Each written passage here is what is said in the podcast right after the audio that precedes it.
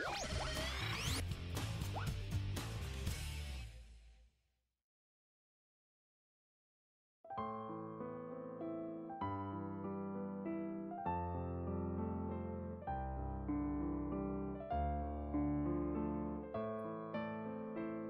Radio xin kính chào quý vị thính giả nghe đài thương ái.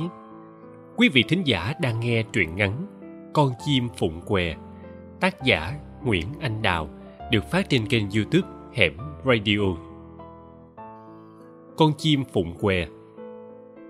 Vũ nằm mơ thấy con chim phụng, đuôi vàng lấp lánh, trên những lông đuôi của nó gắn những viên đá quý.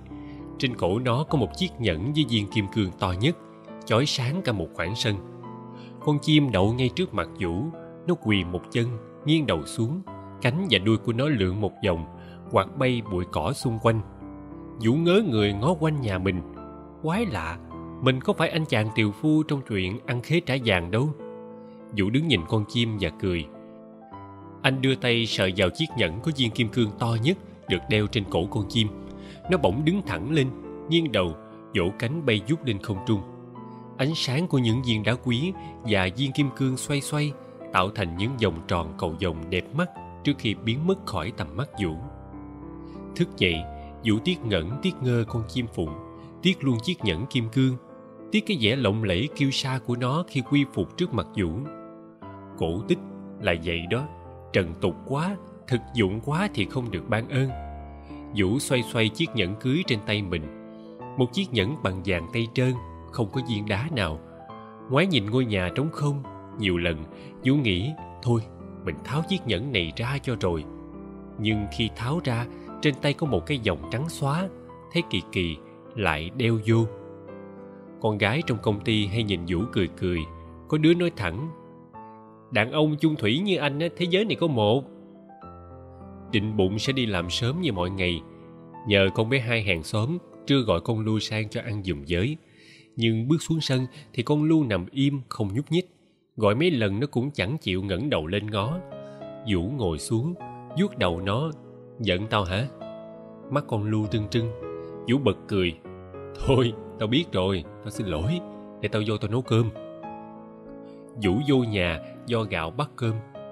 Trong lúc chờ cơm chín thì mở tủ lạnh tìm thức ăn nào có thể dùng được. Cái tủ lạnh bao nhiêu ngày không mở ra, có vài quả táo héo khô, những cọng rau cũng khô quắt queo nằm trải rác. Vũ dọn hết chúng vào sọt rác, thở dài. Ngôi nhà này, căn bếp này, cả năm rồi, vợ anh không về nữa đàn bà ấy mà. Đa số rất chịu thương, chịu khó, rất biết sống hy sinh, rất biết cách quên bản thân mình đi. Nhưng trong số đó không có vợ vũ. Cưới xong, có bao nhiêu tiền vàng của dòng họ hai bên cho, cô ấy cưỡng sạch trong một đêm mưa. Vũ mải mê nhậu với bạn quên chuyện về nhà. Sáng tỉnh lại, Không nhớ nổi đêm qua mình đã về nhà bằng cách gì. Ngó quanh, Mọi thứ lặng ngắt, Tiền không có, Vợ không có. Còn mỗi con lu nằm chán nản ngoài cửa ra vào Vũ chẳng biết vợ đi đâu Tìm thì có ích gì Khi cô ấy đã lên một kế hoạch để ra đi Vũ mang cơm ra cho con lu ăn Nó quể quại đứng dậy ngửi ngửi mấy cái Rồi mới thè lưỡi ăn miếng đầu tiên Vũ nhìn đồng hồ, phát cáo. Tao trễ giờ làm rồi, mẹ cho lẹ lên. Đó là tất cả những gì tao có ngày hôm nay đó. Con Lu vẫn thủng thỉnh đứng nhấm nháp giữa cơm dành cho nó. Vũ mặc kệ, vào nhà thay quần áo rồi đi làm. Ra tới cửa, thấy con Lu không ăn nữa, mà ngồi nhìn tô cơm.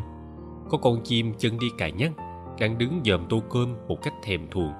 Nó bị thương và hình như cả bị đói con lu hiền lành ngồi nhìn con chim không trượt đuổi như những con chó khác hay làm vũ ngạc nhiên ngồi xuống nhìn con chim ngoài cái chân đi cài nhắc lông đuôi của nó xù xù hình như có rụng một hai cái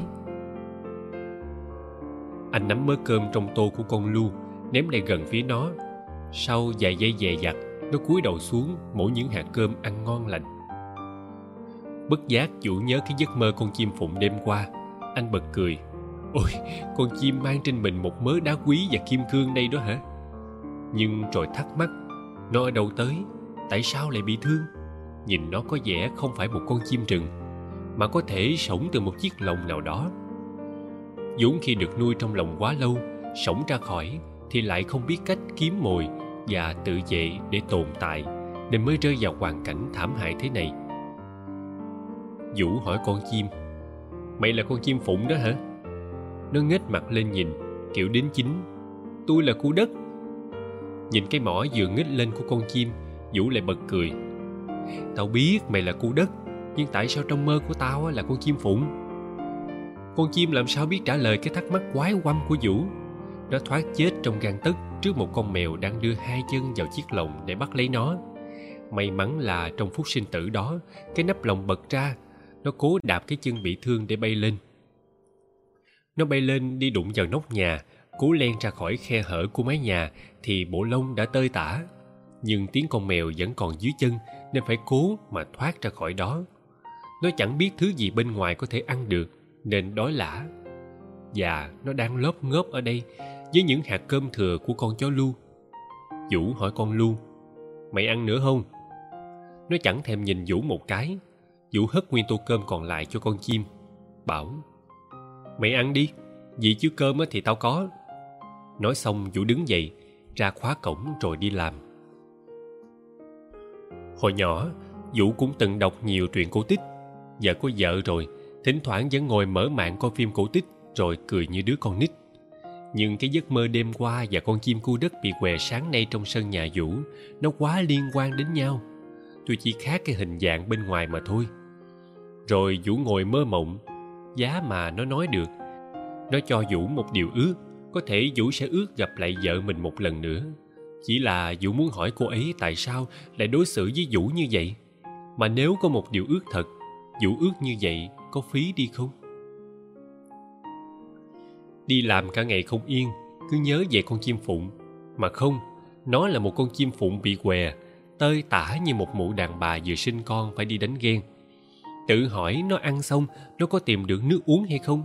Nó đậu ở đâu, có bị con chó lu hay con mèo hàng xóm bắt nạt hay không? Rồi tối nay, nó có tìm được chỗ ngủ an toàn không?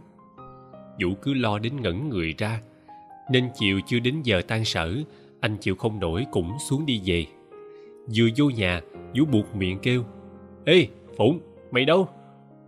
Chắc con chim nó cũng bực bội lắm, kêu cái kiểu như mỉa mai cái hình dáng bên ngoài của nó. Nhưng nó cũng thò cái đầu ra khỏi chỗ nấp trên mái nhà cho anh nhìn thấy. Vũ ngẩng lên hỏi, mày no chưa? Rồi anh gãi đầu nghĩ, chỗ đó tối nó ngủ say, thế nào con mèo nó cũng chộp được thôi để tao làm cho mày cái lồng nhưng loay quay mãi trong nhà, chẳng còn đủ kẽm và lưới để làm cho nó một cái lồng chú ngồi thần người ra. Giờ trễ quá. Mày cẩn thận đêm nay, mai tao mua lồng cho mày nghe. Vũ nấu cơm, rồi chia làm hai phần cho con lu và cả con phụng què của anh. Tự nhiên thấy vui vì trong nhà có thêm một thành viên. Thấy hồi hộp, thấy lo lắng, thấy lạ lạ. Vũ chẳng giải thích được cảm giác đó đêm ngủ, cứ thỉnh thoảng thức dậy mở cửa, rồi soi cái đèn pin lên chỗ con phụng què đang nằm, xem nó có an toàn không.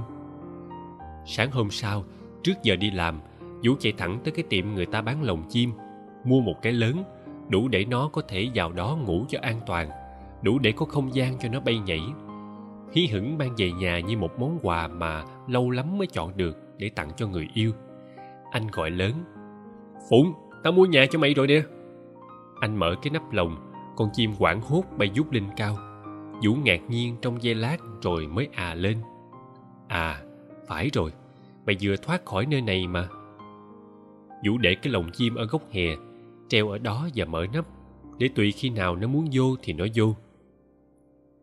Nhưng chiều đó, đi làm về, vũ gọi hoài mà không thấy con phụng què của anh đâu nữa. Con lu vẫn lười biếng nằm im chỗ cũ, cái lồng đã sập nắp không rõ gì sao. Cái giấc mơ con chim phụng vừa đến quy phục vũ lại lập tức bay đi. Có ý nghĩa như vậy hay sao? Vũ trở về với cuộc sống thường nhật như ngày hôm kia. Cái ngày chưa xảy ra giấc mơ, chưa có con phụng què bay tới ăn cơm nhà vũ.